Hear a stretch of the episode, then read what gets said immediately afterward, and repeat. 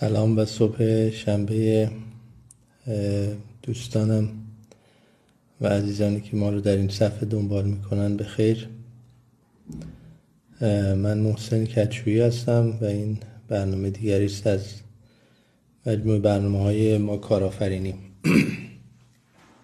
همونطور که می‌دونید ما در این برنامه ها با دوستانی که تجربه کارآفرینی دارن صحبت می‌کنیم و یا تجربیات و خاطرات کارآفرینی رو مطرح می‌کنیم امروز در خدمت آقای مهندس سید حسین امامی هستیم کارآفرین حوزه پیمانکاری ساختمان و فعال اجتماعی. من ایشون دعوت می‌کنم.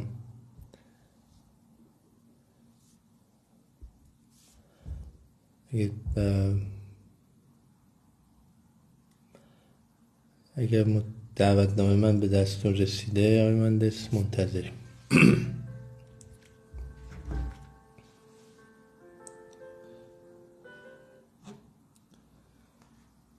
فکر می‌کنم شما باید اون در حقیقت آیکون به علاوه رو بزنید که ما بتونیم در خدمت شما باشیم. من شما رو دعوت کردم ولی به نظر میاد موبایلی که استفاده می‌کنین آپدیت نیست اینستاگرامش آپدیت نیست. یا از یه موبایل دیگه استفاده کنین یا چند لحظه با دوستان صحبت کنم تا شما آپدیت کنین. ورژن اینستاگرامتون آپدیت نیست. حالا تا آقای ماهس امامی تش بیارن بر ما در این مجموع برنامه ها هدفمون این است که موضوع اشتغال و کارآفرینی رو از یک شکل گنگ و ناشناخته که برای اغلب جوان ها یا کسانی که به حال تو این حوزه نیستن و تجربه نداشتن و یا ندارند خارج کنیم. حقیقت اینه که در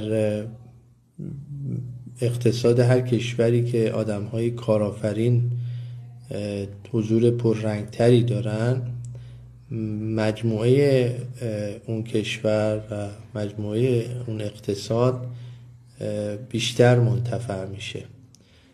در حقیقت کشوری که درش ارزشی تولید نمیشه طبعا آدم ها به نوعی دارن از یک جا تغذیه می‌کنن. مثل خانواده ای که هر روز هزینهاش بیشتر میشه اما همون یک نفر همون پدر خانواده است که داره زحمت ها و بار رو رو دوش خودش تحمل می‌کنه.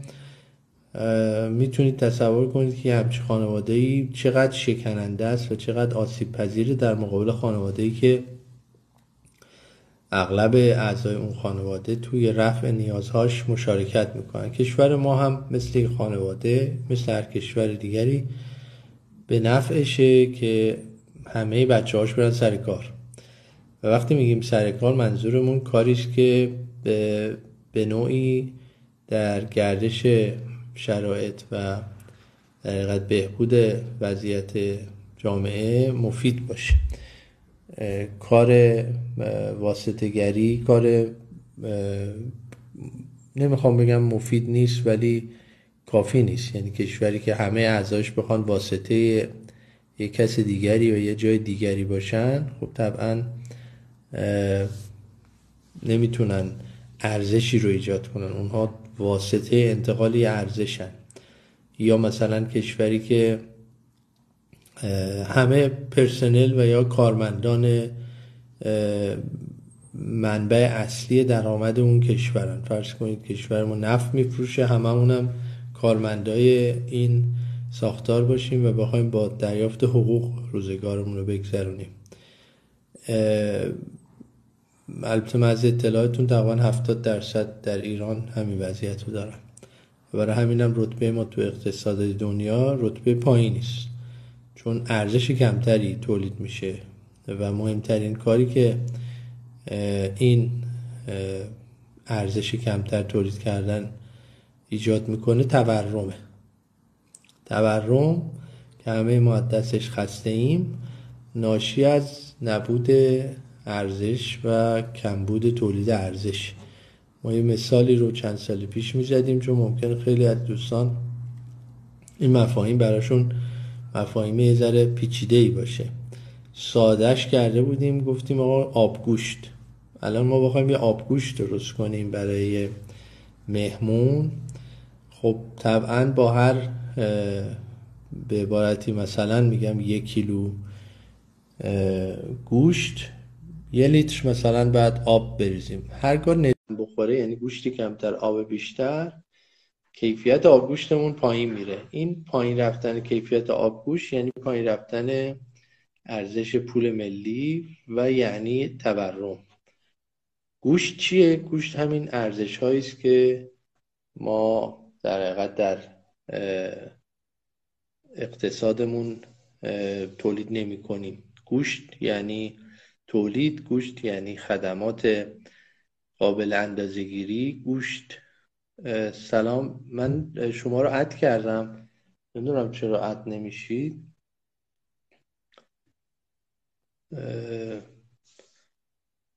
فکر می‌کنم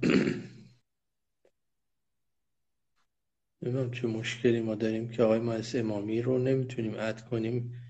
میشه شما دوباره تقاضا بدید من یه بار این کار کردم.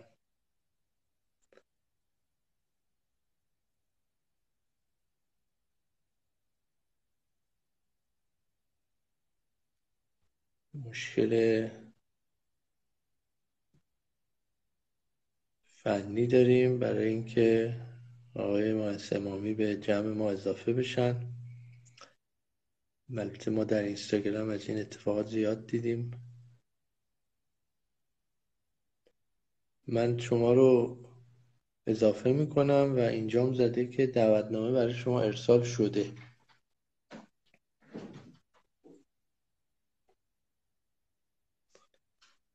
امکان داره از یک گوشی دیگری یا از یک اکانت دیگری استفاده کنید چون نمی‌دونم آه درست شد. سلام. سلام احوال شما. حال شما خوبه؟ خدا رو شکر. خیلی بله با خلاصه کشمکش شما رو اضافه کرده خیلی خوش آره. آمدین صبح شما بخیر. دور شما بخیر. سلامت بله. متشکرم. ما سال هاست که با آقای مهندس امامی سلام علیک داریم. از سن فکر کنم ده سالگی.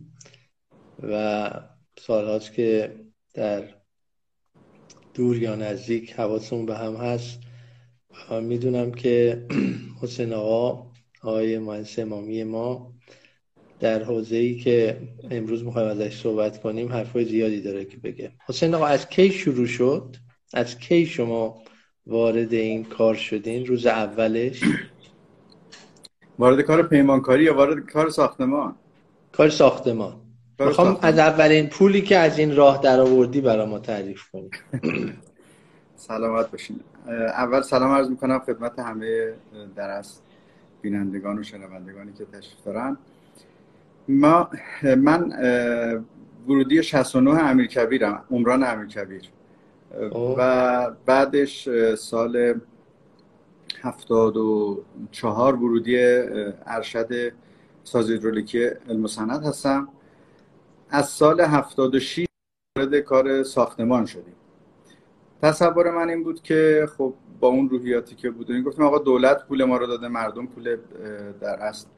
درس خوندن ما رو دادن ما هم باید به مردم خدمت کنیم و به نظر من پیمانکاری کار بدی بود.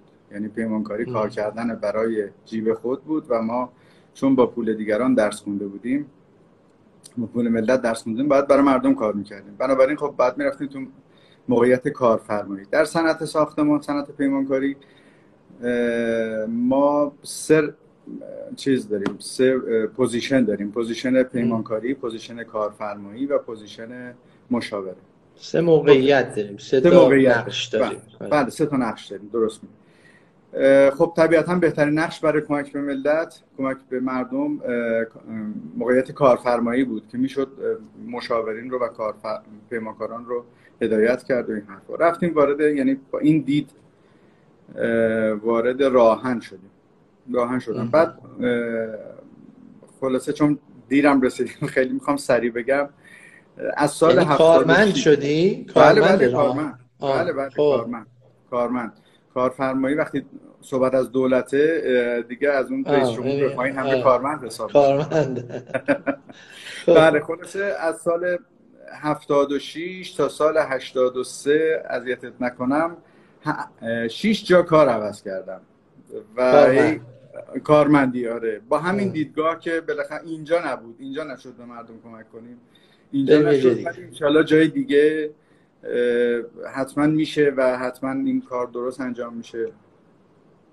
ببینیم من از اولیش بگم که راه هم بود. من آدم تقریبا صفر کیلومتر که وارد بحث راهن شدیم اونجا تنها فوق لیسانس های کل در قسمت پل های راهن بودم من و آقای مهندس قاهری که به اتفاق رفته بودیم.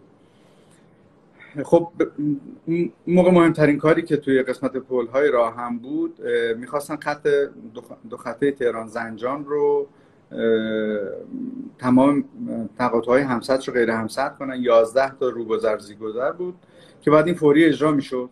یه شعاری داشتن تهران زنجان دو ترمز. این اصطلاح بله. این یازده نقطه ای که باید تقاطع غیر هم سطح می‌شد این رو ما شروع کردیم به احداث زیرگذر و روگذر خب دقیقا اون موقعی که باید کار به نتیجه می‌رسید احساس کردیم که آقا این دوست مسئولین ما به نحوی عمل می‌کنن که انگار اصلا خلاصه یادم نیست دقیقا مسئله چی بود ولی خیلی خیلی دل زده شدم و دیگه اومدم بیرون. اومدم بیرون رفتم تو جهاد نصر. تو جهاد نصر یه مناقصه بود که بعد کار می‌کردیم روی خط نفت بود که از نکا می‌خواست بره به ری و از ری بره به تبریز. یه بحث سواپ نفتی بود که به جای اینکه کشورهای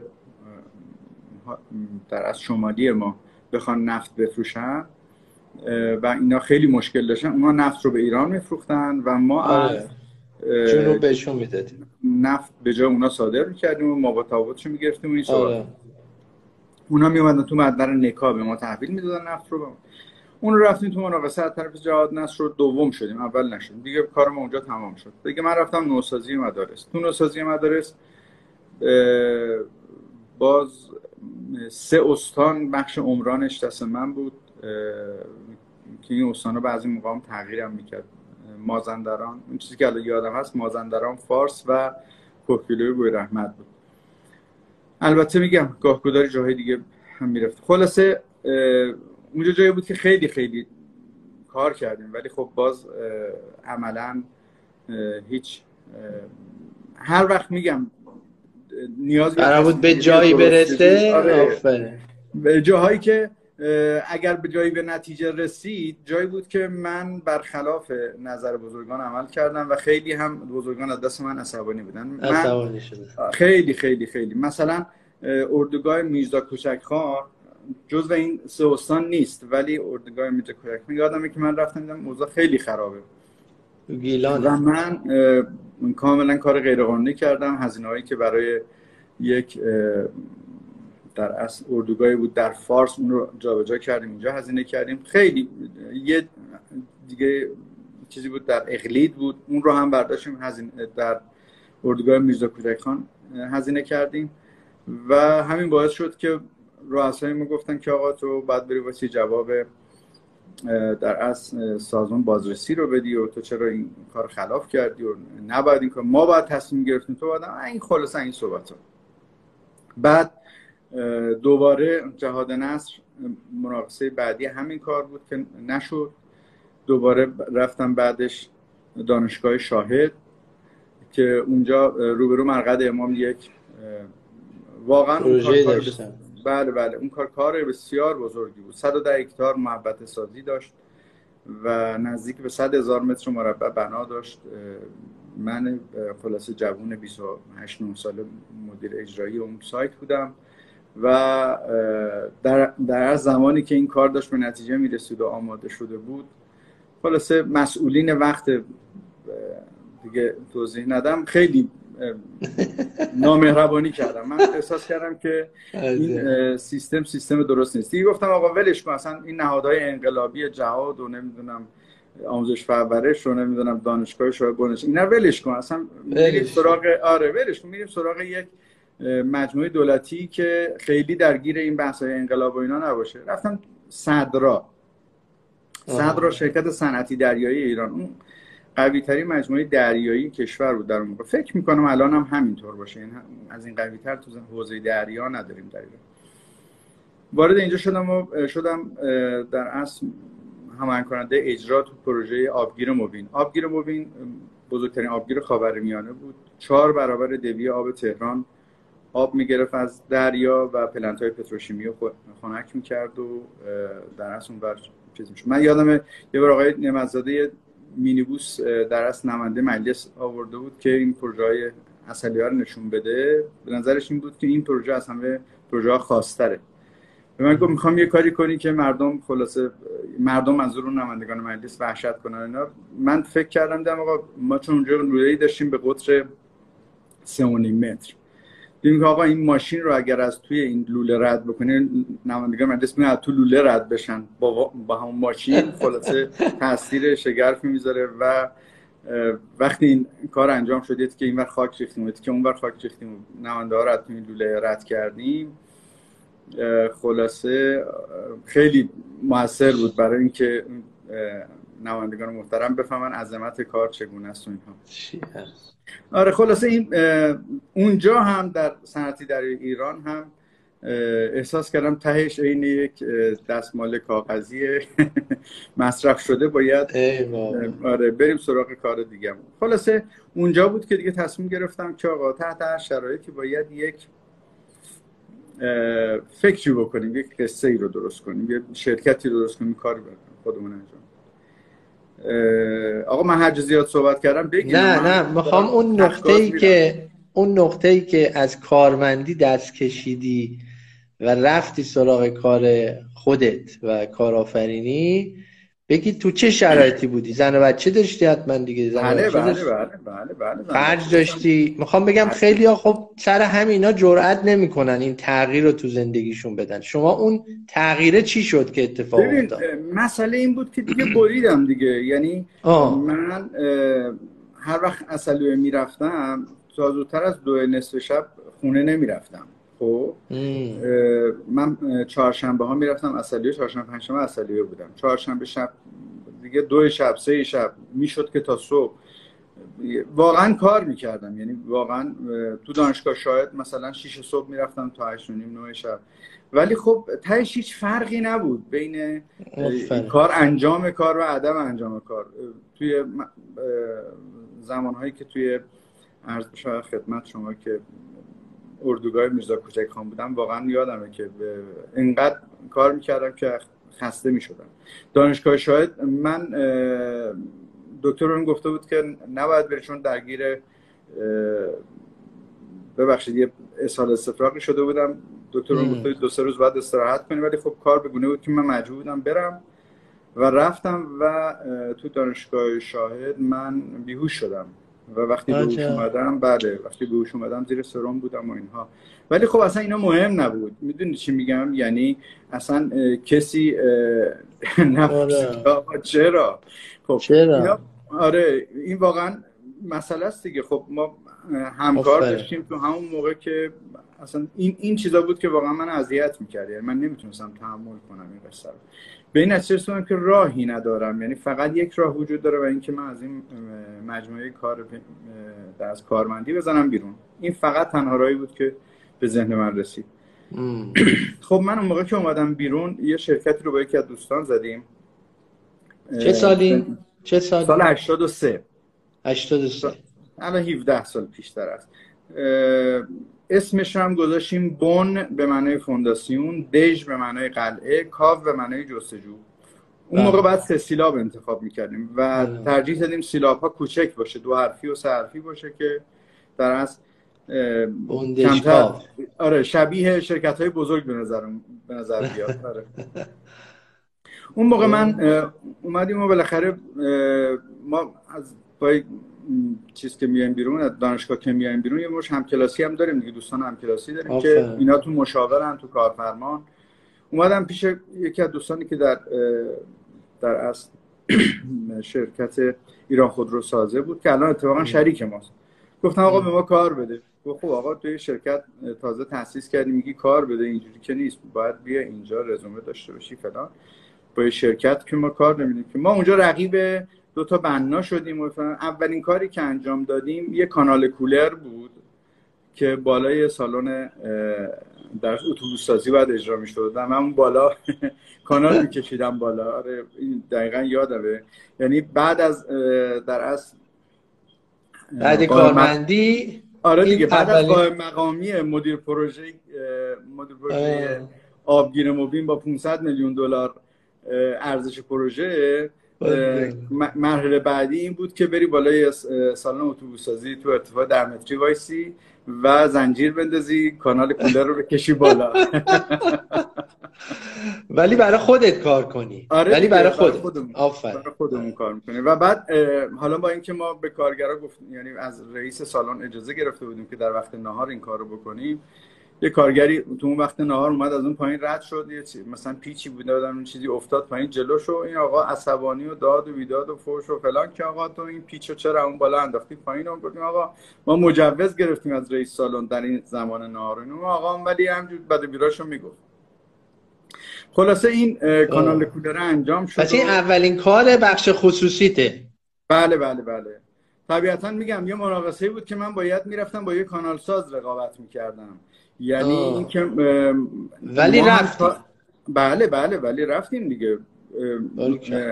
من البته بگم از صدرا استفا نداده بودم. مرخصی گرفته بودم. ولی تصمیم این بود که تحت هر شرایطی دیگه از صدرا بیام بیرون. اینم تو پرانتز بهت بگم که اون موقع Inpex اون شرکت ژاپنیه که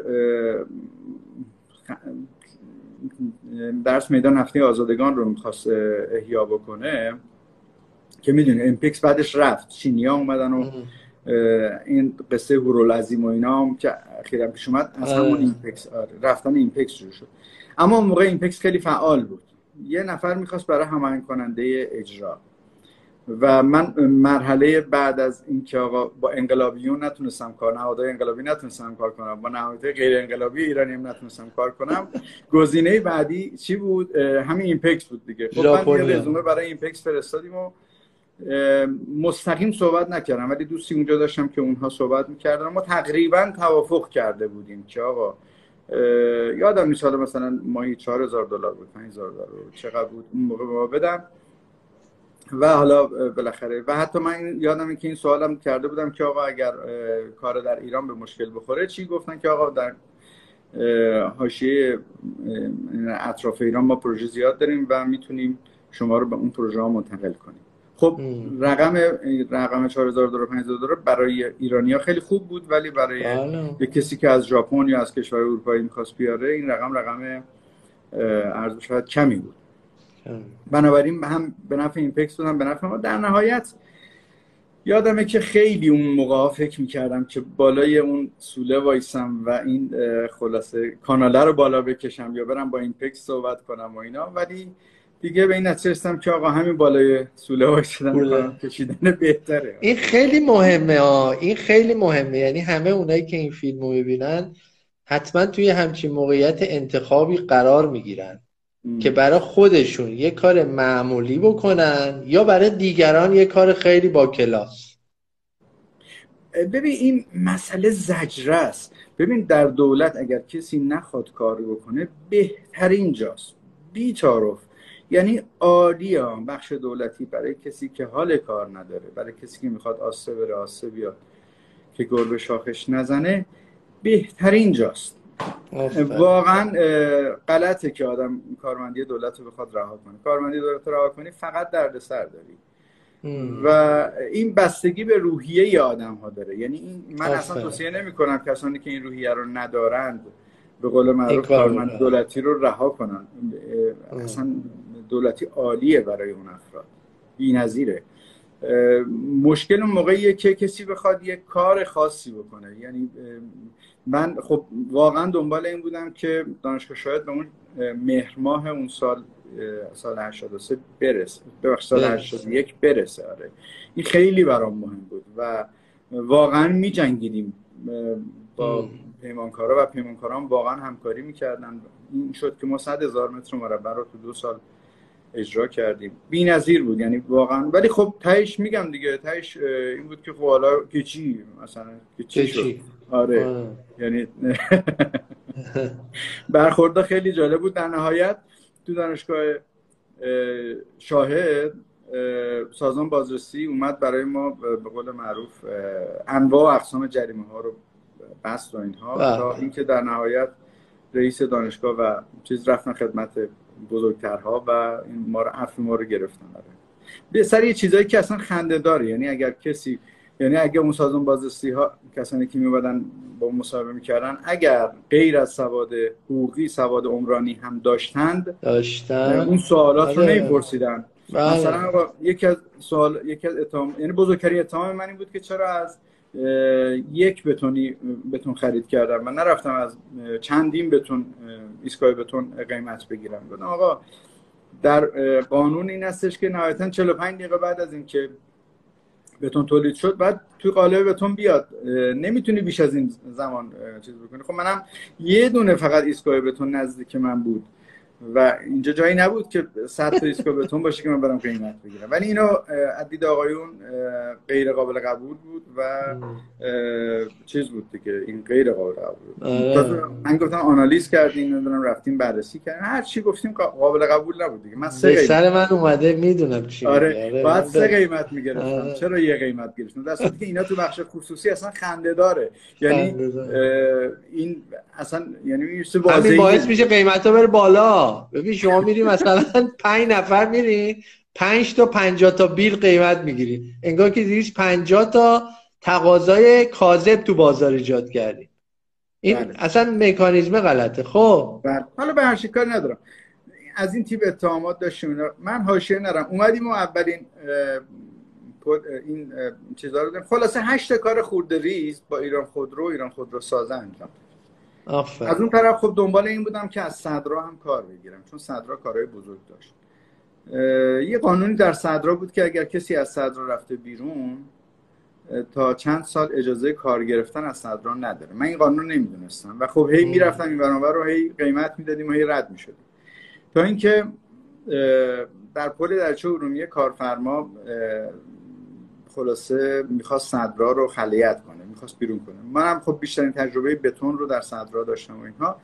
دیگه خود مدیر عامل صدرا گفته بود که آقا بری سراغ امایی اونم مدیر پروژه ارومیه. خب با ما همکار بود دیگه. ما تو صدرا که بودیم دو تا میز اونورتر ایشون بود. دو تا زنگ زد گفت بیا بریم ارومیه. و خلاص رفتیم و وارد پل درچه ارومیه شدیم. خب همینجا نگه حسین جان. پل درچه ارومیه رو ما نگر میداریم. چون ما برنامه همون نیم ساعته است ولی داشتیم از دوستان کارآفرینی که انقدر جالب بوده مثل داستان زندگی شما که گاهی اوقات سه جلسه ادامه دادیم و شده سریال.